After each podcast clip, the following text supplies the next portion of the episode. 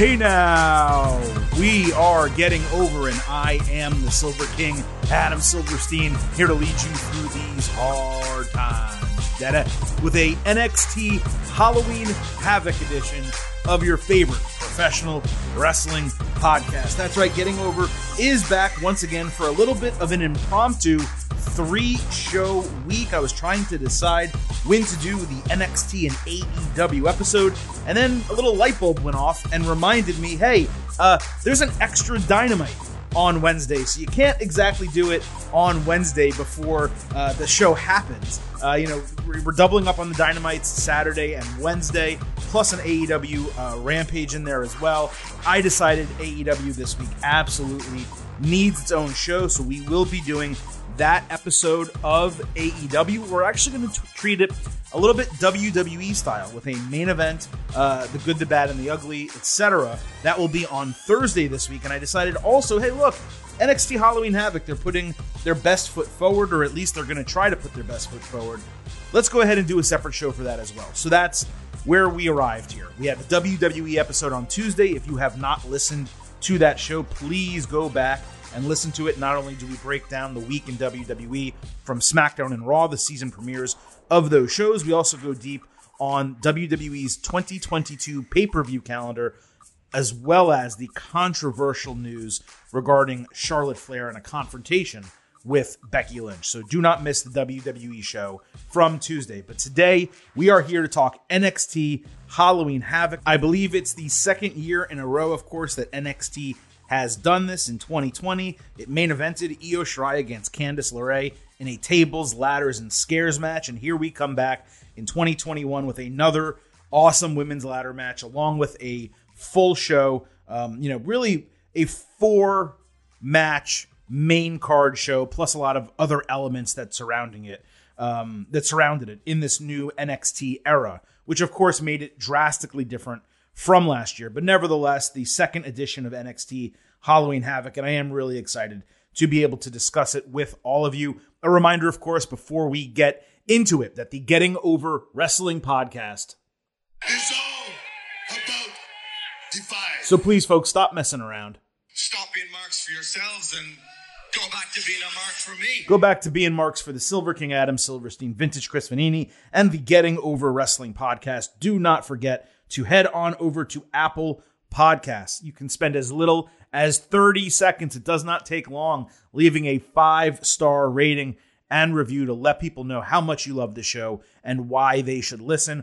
Also, please do not forget to follow us on Twitter at Getting Overcast. We tweet live during the major shows. Uh, we tweet wrestling news throughout the week, some that we report, minimal, granted, but still some that we report, and a lot of other stuff uh, you know, that others report as well.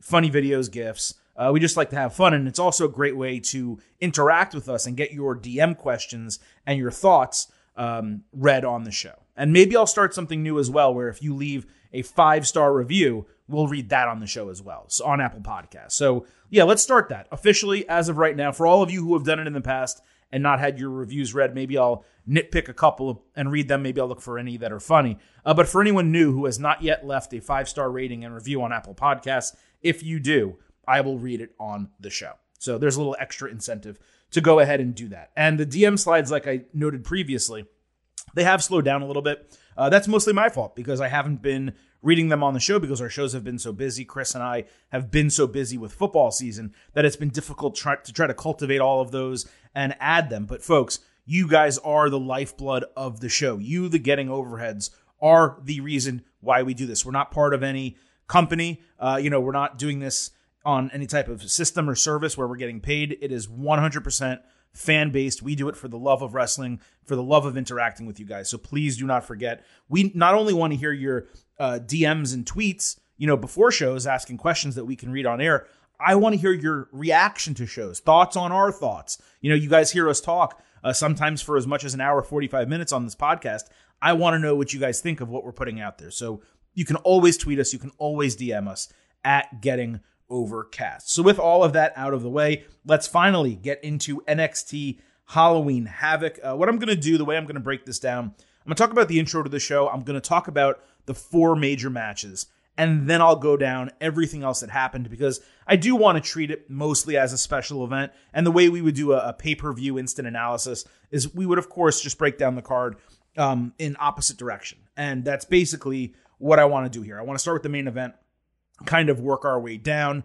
Uh, but then again, after we finish those four major matches, we'll talk about everything else that happened on the show. Briefly, before I get to the main event, Halloween Havoc this year opened with Chucky, uh, the doll, you know, the, from the famous movies, uh, previewing the show. It's crossover stuff because there's a new T V show, uh, Chucky, on U S A Network. I have no idea if it's good or not. I've never seen the movies. I w- would not even think twice about deciding to watch that show. Uh, I've, I've actually dove all the way into Money Heist on Netflix right now, so that's what I'm doing. Um, but yeah, Chucky, not for me, but you know, whatever. It's crossover stuff. That is fine. He had a good line um, during his intro, calling Bron Breakker the puppy-faced gremlin, which, of course, is a takeoff of the nickname for Scott Steiner, sorry, Rick Steiner, the dog-faced gremlin. Scott Steiner is the uncle. Rick Steiner is the father. I have to keep remembering that, because when you look at Bron Breakker, he is a fifty-fifty breakdown between the two, which is really strange that he that he's mixed between his father and uncle, but that's just what he looks like.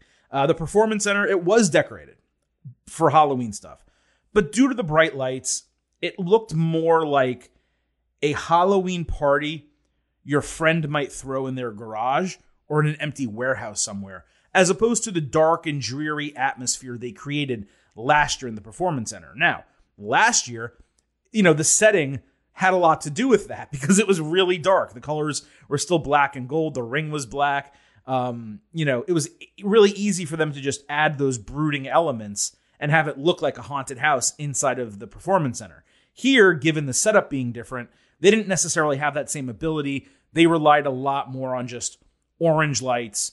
You know, maybe they did tone things down a little bit, which was nice, but it still had that like warehouse feel, and it didn't necessarily look or feel like a Halloween show. You know, I think on N X T last year, they did orange ropes and they painted the ladders black and orange and things like that. N X T didn't really go that extra mile this year. There was a little nice Halloween setup with like some dirt and a gravestone and a hand in the ground by the wheel when they did the spin the wheel, make the deal stuff. But you didn't feel it throughout the whole uh, arena. And last year, they were really inventive by wrestling in like a graveyard and in the backstage area where there are cobwebs and all this type of stuff. They didn't really go to that next level. And all of that stuff, those extra thematic elements, it made the twenty twenty Halloween Havoc special. It was actually one of the best television shows of the year, any brand. Raw, SmackDown, N X T, A E W, Halloween Havoc last year was among the best shows. And I want to think back to our year-end reward awards. I'll have to go back and listen to that episode. We may have named it Best T V Show or Best T V Show Special of the Year here on our year-end awards for the Getting Over Wrestling podcast. But again, twenty twenty was so special. It was going to be off the jump very difficult for twenty twenty-one to even come close to matching it, let alone completely match it. They definitely tried. It just didn't feel as special. Let's get to the main event, the N X T Championship, Tommaso Ciampa defending against Bron Breakker. Ciampa came out dressed like Kratos from God of War, at least I'm told. I haven't played video games in years, but I think that is familiar from the commercials I've seen. Uh, there were dueling chants throughout the match. Ciampa pulled the mat up outside the ring, but Bron countered his suplex to the other side that was padded. Bron chanted with the crowd while on the ropes. He barked like a dog, you know, referencing, of course, his father and now him. Uh, and he literally tripped and fell off the ropes flat on his face. Ciampa had a great presence of mind to, you know, try to pin him immediately right there and, and sell it as if, you know, it was something that was planned. But of course it wasn't. Very green wrestler move to get so amped up by the crowd that you forget what you're doing and literally trip off the ropes onto the canvas. The good news is that's really the only mistake Bron Breakker made throughout the entire match. The guy's only been wrestling uh, in N X T for like a few months at this point. So, you know, you got you got to give credit where it's due. Still a big mistake. Ciampa caught Bron uh, getting in the ring with the Willow's Bell for a near fall. Bron hit a Frankensteiner and a double underhook slam for a near fall. He tried to press power slam Ciampa. That's his finisher, but Ciampa countered into a side slam. Ciampa then countered Bron outside and D D T'd him into that concrete that he exposed earlier, as I mentioned. That busted his head open. I'm not sure if he bladed. I think he actually did, Bron. Um, but either way, he was showing color. Ciampa barked and hit the fairy tale ending, sitting on Bron's chest. One, two, and he kicks out at two point nine. And I will admit, my stomach dropped in that moment. It was a false finish, and I said, man, this guy just took a D D T on concrete. He ate the fairy tale ending, and Ciampa gave him the type of cover that you would give to end a match, and yet he still kicked out. They're going to put the title on Bron. I was very concerned in that moment. They swerved my ass. Ciampa comes immediately back with three running knees to the face and a second fairy tale ending for the one, two, three. Now, outside of Braun's slip, which I already criticized earlier, this match was perfect from a booking and execution standpoint. Bron was completely certified and established by this match and its booking. Ciampa was able to look strong by controlling the entire finish without Bron adding any offense once he took that D D T. From that D D T to the fairy tale ending, it was all Ciampa. This guy is a multi-time N X T champion, and he is the legend on the brand. Losing to Bron would not have made a shred of sense, even though I know many people assumed it was going to happen, especially after the results of the first three matches on the show. Forcing the title onto Bron is not the way to build a main event level face for a brand. That is over pushing. Just look, for example, at Hangman Adam Page in A E W. If he won on his first try in that match against Chris Jericho, where's the fun or excitement in that? Where does his character go from there? He's already accomplished that, you know, top tier deal. And yeah, he's established as a main eventer, but you've rushed the title onto him. The build is what has gotten Hangman Page super over and ready for the title. And N X T can do the exact same thing, granted to a lesser extent, but it can do the same thing with Bron Breakker. It's the correct booking, and it's the exact opposite of what W W E main roster normally does. A great example, Nikki Ash. They introduce a new character. They immediately give her Money in the Bank. They immediately have her cash it in. And the character, while it still gets cheers and it's fine, it could have been super over, no pun intended. It could have been super over with the fans if she kept trying and kept failing and blah, blah, blah. And then eventually she got on a little bit of a winning streak and found confidence in herself and then cashed it in and beat Charlotte and won. That would have been a huge pop at a pay-per-view or at a T V special. Instead, they completely rushed and botched the entire thing. They are not making the same mistake with Bron Breakker. Now, what I'd like to see is Bron get built up over the next two or three months. You allow Carmelo Hayes to defend that North American Championship against some other people. Eventually, Bron beats him for the title in early twenty twenty-two. That is the track he should be on. Ciampa now should be going through a ton of different people. He can go through rookies, he can go through veterans, but he needs to be establishing himself. I'm not exactly sure who should be the one to take the title off him at this point. You guys know I'm not a huge L A Knight fan. He seems like he may be in that position down the road to do something like that. And then once L A Knight has the title and he's held it for four or five months, then in comes Bron Breakker as no longer a rookie, but a sophomore in N X T. And he establishes himself by defeating L A Knight, let's say, for the title. That's how you go ahead and book it. We will see what N X T does. As far as the match, it was a solid match. It was the best match of the night. That's not to say that all of the wrestling was so good that this was great, incredible, amazing. It, it was really tough to grade all of these matches because they were basically all the same fifteen to seventeen minutes. I should say thirteen to seventeen minutes. And better than what we normally get on N X T in this new era. Not as good as what we used to get in N X T. So because of that, it's very, very difficult to grade them. And when I give you the grades for the matches and the ratings, I want you guys to understand they may be a little bit curved, meaning N X T may get a little bit more benefit of the doubt because so many of the performers are green than they otherwise would. Um, so for this match, I'm going to go ahead and say three point five stars and a B. That doesn't mean it is better necessarily, although it, this is how it should work, than every match I've given three point two five stars in the past. Uh, for example, there's probably a Young Bucks tag team match that I've given three point two five stars, but a certain someone else has been four point five stars, right? Um, yes, n- number one speaks to my preference. I don't like those matches in particular most of the time when they're just spot fests. But I was entertained and swerved by this, and I thought there was good psychology and storytelling. There's a lot more that goes into a match than just spots. And I think, for especially when it comes to A E W, in a lot of their matches that I that are highly praised by a certain person, they're just really spot fest, and they don't really have a lot of that that psychology and that storytelling aspect to them. I appreciate that, along with good action, along with entertainment, popping the fans. It's really an all-encompassing type of grade. So for this, I did go three point five stars and a B. Like I said, none of the matches on the show stood out, but in totality, it was a strong episode of wrestling, at least since the, you know, turn to the new era of N X T. And this was the best match on that card.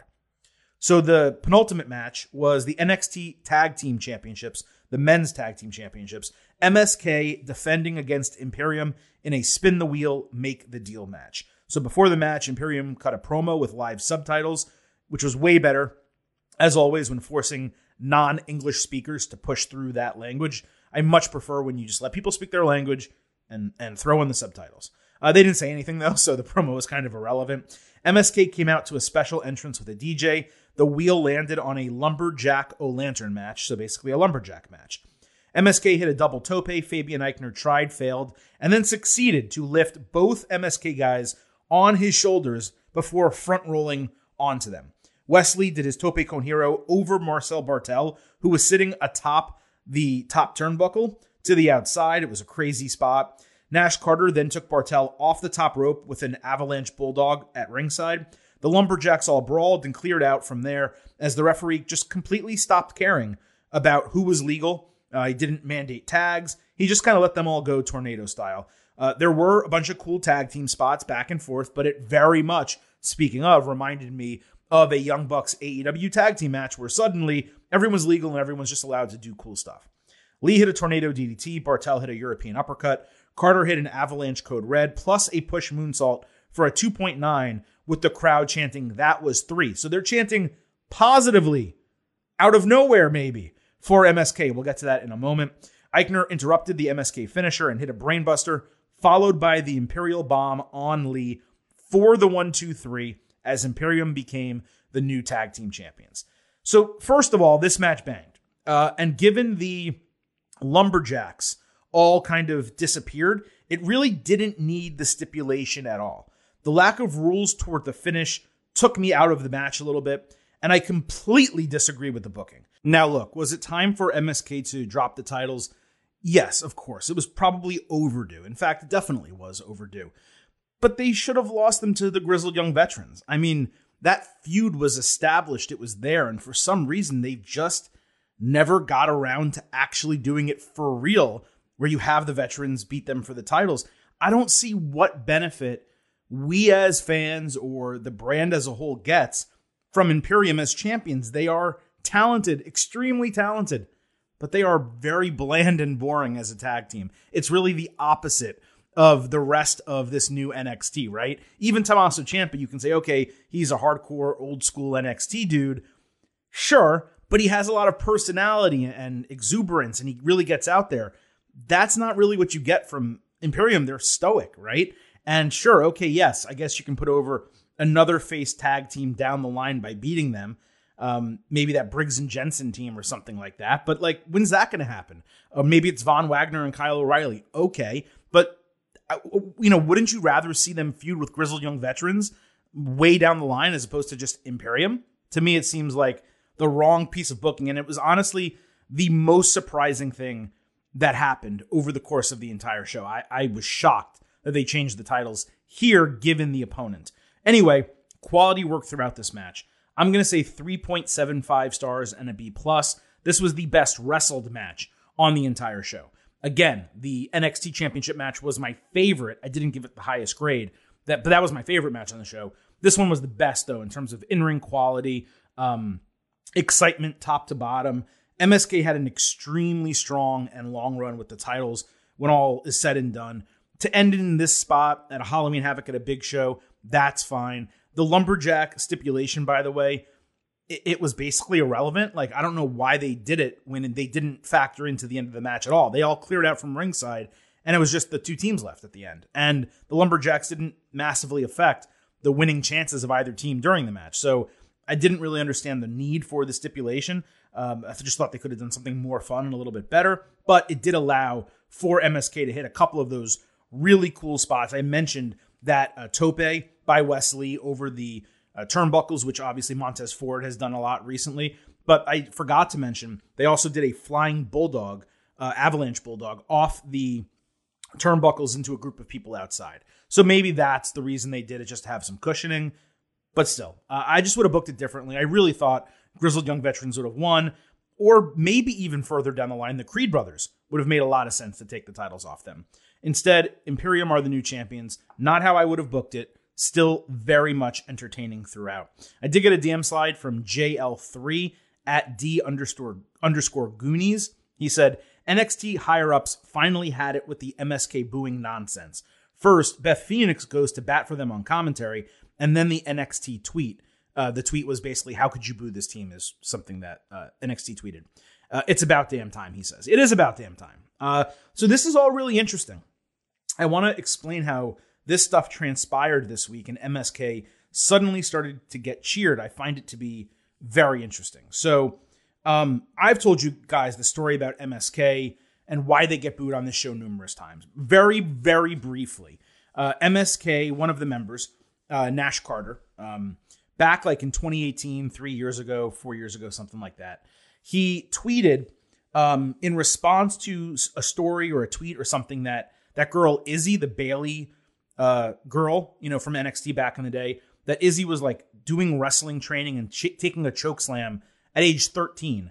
He tweeted pretty like innocently, hey, that's really not a good idea to do it at that age, right? And by saying something simple like that, we ask, well, is it his place to get involved in another family's business? I don't know, maybe not, but he was kind of giving his perspective on something that was public and that was tweeted and, and that was out there, right? And him being a professional wrestler, someone that's done this and gone through training, he's in the right spot to kind of say, hey, look, you know, you may want to consider not actually doing that. Well, the response, allegedly, is that Izzy's family took exception to that, immediately started hating him. And then when M S K got to N X T, this is the part I know for sure, uh, that family, along with whoever their closest knit friends are in this small group of people that are actually constantly attending N X T shows, dating all the way back to Full Sail, um, they rallied like twenty, twenty-five people and got them to just consistently boo M S K, even though their faces, even though they win, won the titles, and even though they're exceptionally exciting in N X T. And I've told that story on this podcast many times. So what's interesting is apparently on Reddit, uh, someone like uh, just a user asked the question to the Redditverse. Hey guys, I'm curious why M S K is getting booed. And someone provided the exact same answer that I just gave you. They explained it.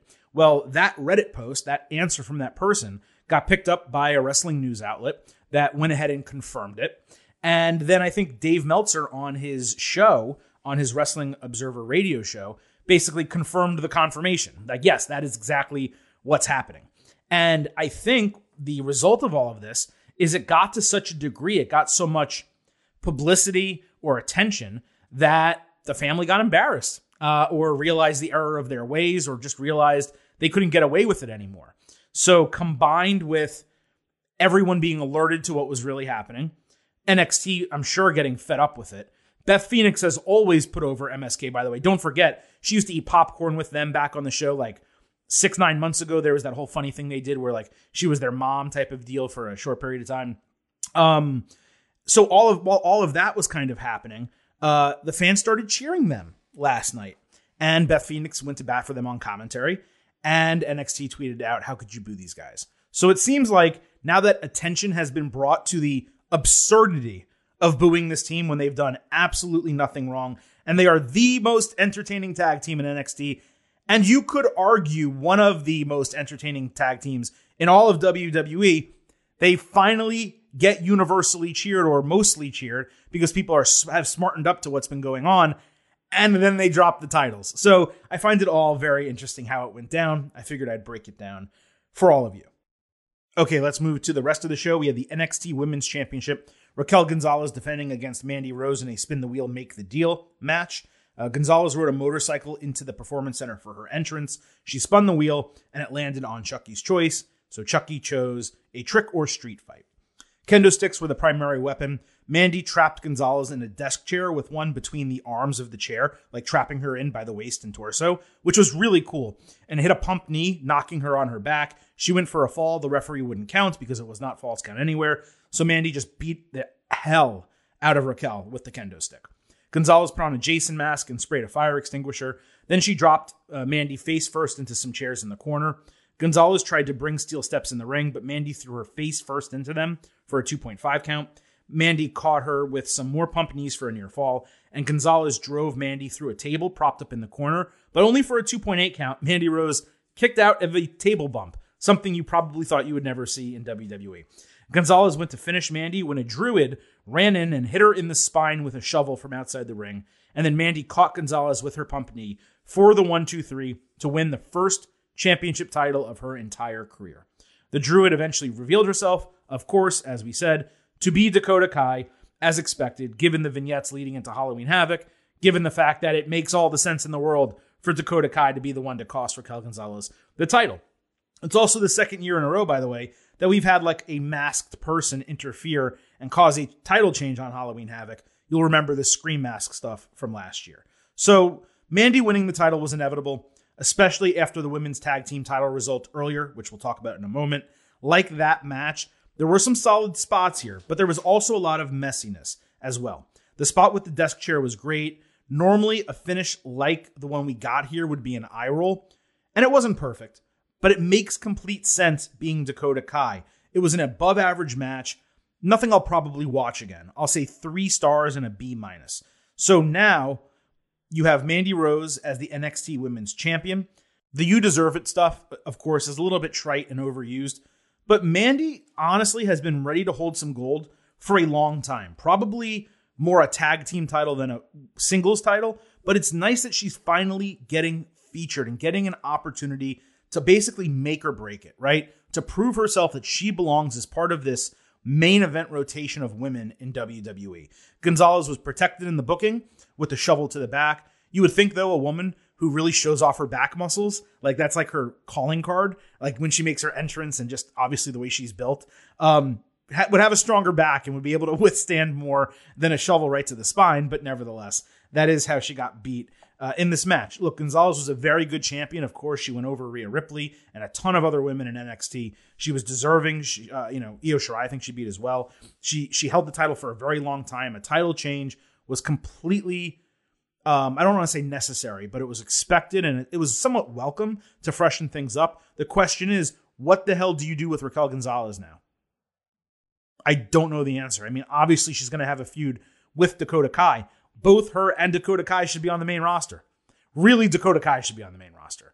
Raquel, she could still stay there for another year or so. Uh, so, you know, that feud is obvious. We'll definitely get that, of course.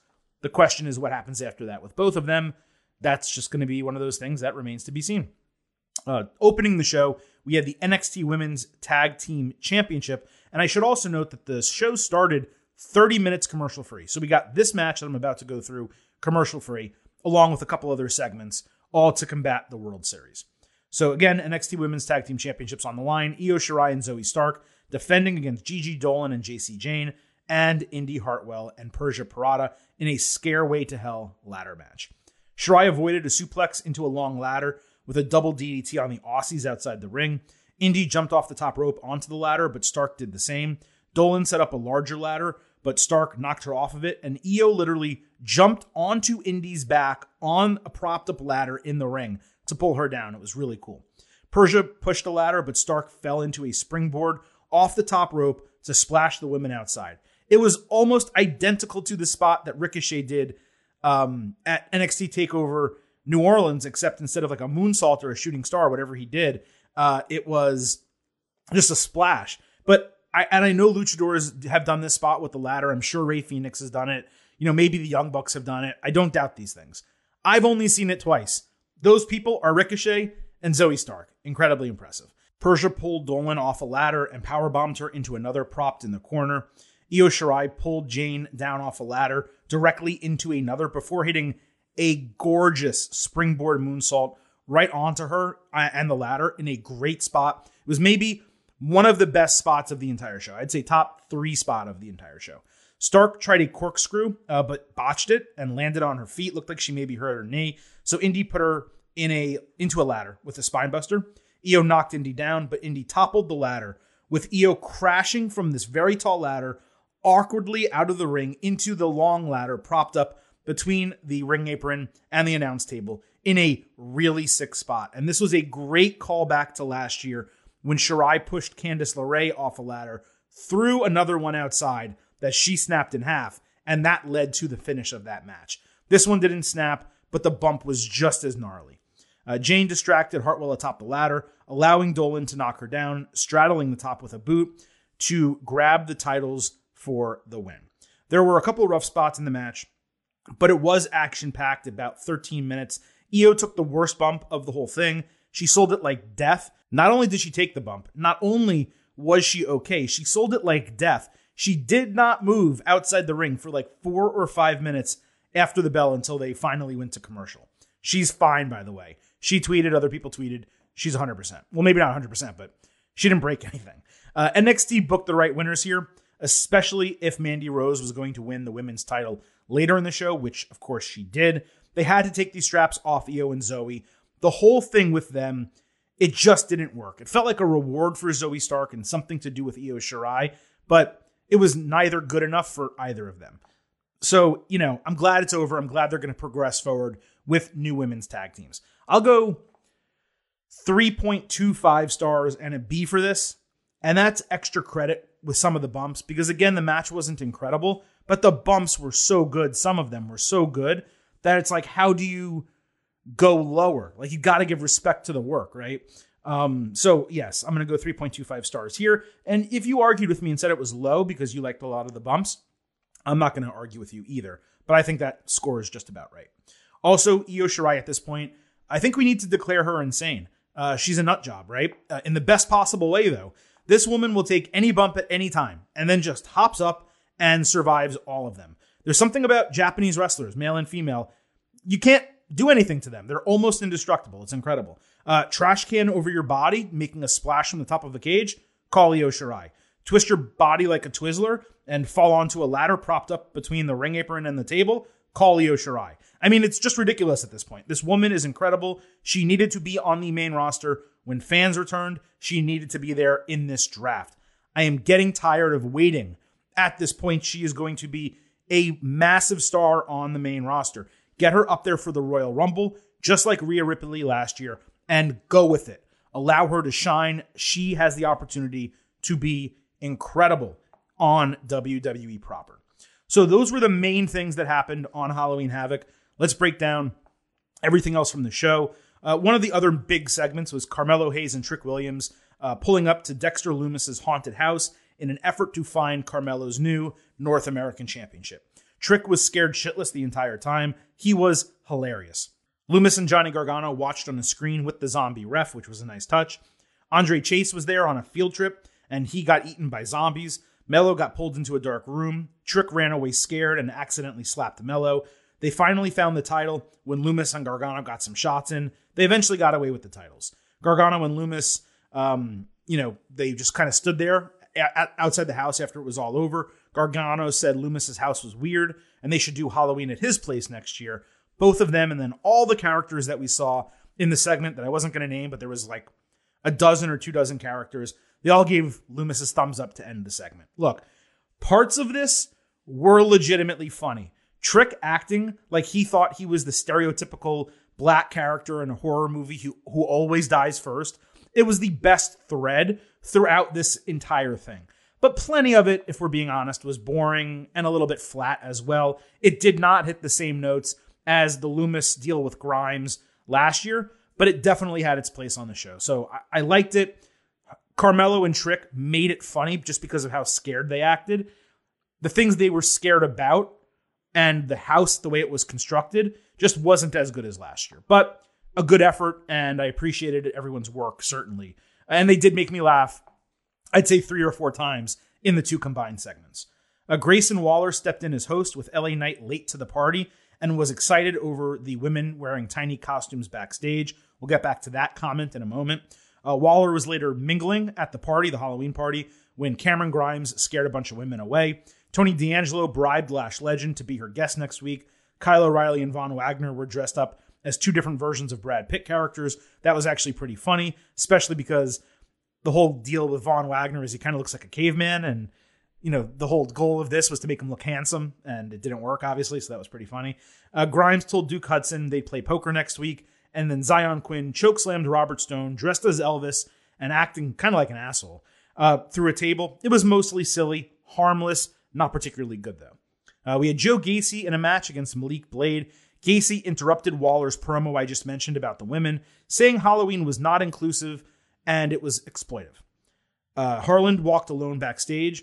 Blade attacked after the bell. After a couple minutes, Harland appeared at ringside, basically choking Blade. The referee didn't call the match for that. Uh, Gacy convinced him to let Blade go, and then Gacy just leveled Blade in the ring with a clothesline, and he got the win. Gacy then told Harland he can trust him after the match. It was a bunch of nothing. No grade, nothing special, kind of boring. Actually, maybe the most boring thing that Joe Gacy's done since he kind of made his debut. Uh, Kaylee Ray got a video package where she spray painted a wall and broke a bunch of stuff with a sledgehammer, angry that she was the longest reigning women's champion in W W E over the last six decades and has already been lost in the shuffle in N X T. Uh, yeah, no shit. Where the hell has Kaylee Ray been? It's literally absurd given that she is one of the best r- women on the N X T roster, U S and U K combined, and I think we've seen one or two matches that were a squash and that's it. She should be in a major program fighting for the title. It's crazy. Hopefully this is the start of that. Uh, the package was rather plain and unimpressive, though. It didn't really get her over in any way. It just kind of let her say what was true. Uh, Malcolm Bivens issued an open challenge for Diamond Mine with any member available to fight. Odyssey Jones answered the call and called out Roderick Strong. Bivens, in a really funny spot, said, "Jones ain't two hundred five pounds. Jones said Black was slimming. Uh, both of their comments were hardly audible, but I did hear them and they were funny. So we got Strong versus Jones in a singles match. Odyssey was dominating when the Creed brothers jumped on the ring apron to distract him. Strong caught Jones with a knee to the back and another to the face, and Odyssey sold the knee to the face by falling flat on his face like he had just gotten shot. Strong pushed hard to roll him over for the win. And look, these are the types of matches I don't mind being short. A rookie, you know, with some size and poundage versus an undersized veteran who needs to cheat to win, it totally makes sense. Jones got some moves in, Strong went over, that's how it's supposed to be. Waller was in the ring promoting his social media later in the show when L A Knight, the real host, finally showed up. Solo Sikoa made his entrance and just belly-to-belly suplexed Waller over the top rope, and the fans chanted Uso. A reminder, he is the youngest Uso brother, uh, Jimmy and Jay's younger brother. Uh, and that's all we got, though. I thought he was supposed to have a match. They said he was going to be in action. That was disappointing. I gotta say, this guy's haircut is absolutely terrible. Like, all-time awful haircut. It almost looks like it's a doll, where it's it's trimmed straight across and straight down the forehead. It's brown underneath and dyed blonde on top. And it's kind of like mullet style, except there's not a full back. It's like, it, it, I don't even know how to explain it. It is the worst haircut ever. Other than the haircut, the presentation was solid. I want to see more, and I don't know if I want to see less or more hair, but I, I don't want to see that hair ever again. Go look up a picture of it. It was exceptionally strange. Um, one other thing here. There was a whole group of fans wearing Nexus shirts, like the original faction, like Wade Barrett, Bryan Danielson, you know, the whole deal. I have no idea why they were wearing those shirts, and I could not figure it out. But there was like probably, I don't know, at least eight, anywhere between eight to fifteen people wearing Nexus shirts all sitting together during the show. As far as, you know, Halloween Havoc, just to kind of wrap it all up and put a bow on it, like I said, the only real surprise on the show for me was Imperium winning the N X T Tag Team titles. Everything else made complete sense. Bron not winning over Ciampa is what I expected and hoped, but it was a delight to see that they didn't rush it. So that was a positive, and the show did end on a very high note. Overall, top to bottom, it was the best episode of this new N X T to date. That should not be a surprise given it was a special show and they had four matches that they all allowed to actually last, like thirteen to seventeen minutes or so. It didn't live up to Halloween Havoc of twenty twenty, as I said earlier, but that was an exceptional show. This was never going to be. It was solid from start to finish. I appreciated the effort and the work they all put in. It did give me hopes for N X T going forward in the future. There is still a lot they need to work on. Many of the um, characters, they're just not necessarily working for me. Some of the wrestling is just way too green. Um, look, we talked about this. That whole the reports of N X T going back to what it used to be. That's what it's doing. But that N X T that it used to be on the W W E Network when it was one hour before the Undisputed Era kind of came in and it became a real high work rate independent style brand, it was about introducing top independent wrestlers and a lot of rookies from the Performance Center that were training and putting them in the ring with veterans. And you'd get a one hour show that would usually be about fifty minutes. You'd get a couple squash matches and a main event with maybe an additional storyline. That's basically what we're getting in this new N X T. The difference is it's two hours instead of one, and it's very bright. I think if they toned down the brightness and they changed the atmosphere a little bit, a lot of people would think and feel like it was really more like that old N X T that we talked about. But the idea behind it, it is very similar to what that N X T used to be. It's just different because that was on W W E Network. It was niche.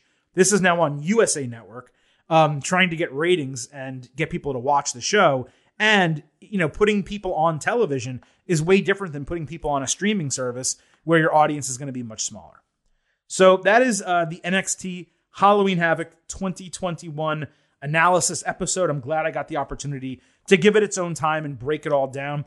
As I said, we will be back on Thursday this week uh, to break down everything that happened over the last week in the world of A E W. We're going to go through two episodes of Dynamite and one episode of Rampage. We're going to do it like our W W E show. We're going to have a main event, the good, the bad, and the ugly. That is how we're going to break down A E W this week. I'm actually excited to give it, you know, that full opportunity to do a show in that way about A E W. I think that's going to be pretty cool. And of course, do not forget, if you missed it, our Tuesday episode talking all things W W E SmackDown, Raw, the Charlotte Flair controversy, and W W E's twenty twenty-two pay-per-view schedule, and really just the start to the build for W W E Survivor Series, which they did get into just a little bit on SmackDown and Raw. Or one more reminder, do not forget the Getting Over Wrestling podcast. So please, folks, stop being marks for yourselves and go back to being a mark for me. Go back to being marks for the Silver King. The Getting Over Wrestling podcast. Head on over to Apple Podcasts. Leave a five-star rating and review. Let people know how much you love the show. Leave a five-star rating. I told you, new initiative starting today. Uh, five-star rating and review. We will read it on the show. So that's a little extra incentive for you guys to go and do that. Also, please do not forget to follow us on Twitter at Getting Overcast. Okay, folks, that is it for today. Thank you all for listening. With all of that out of the way, I'm going to leave you with three final words. Bye for now.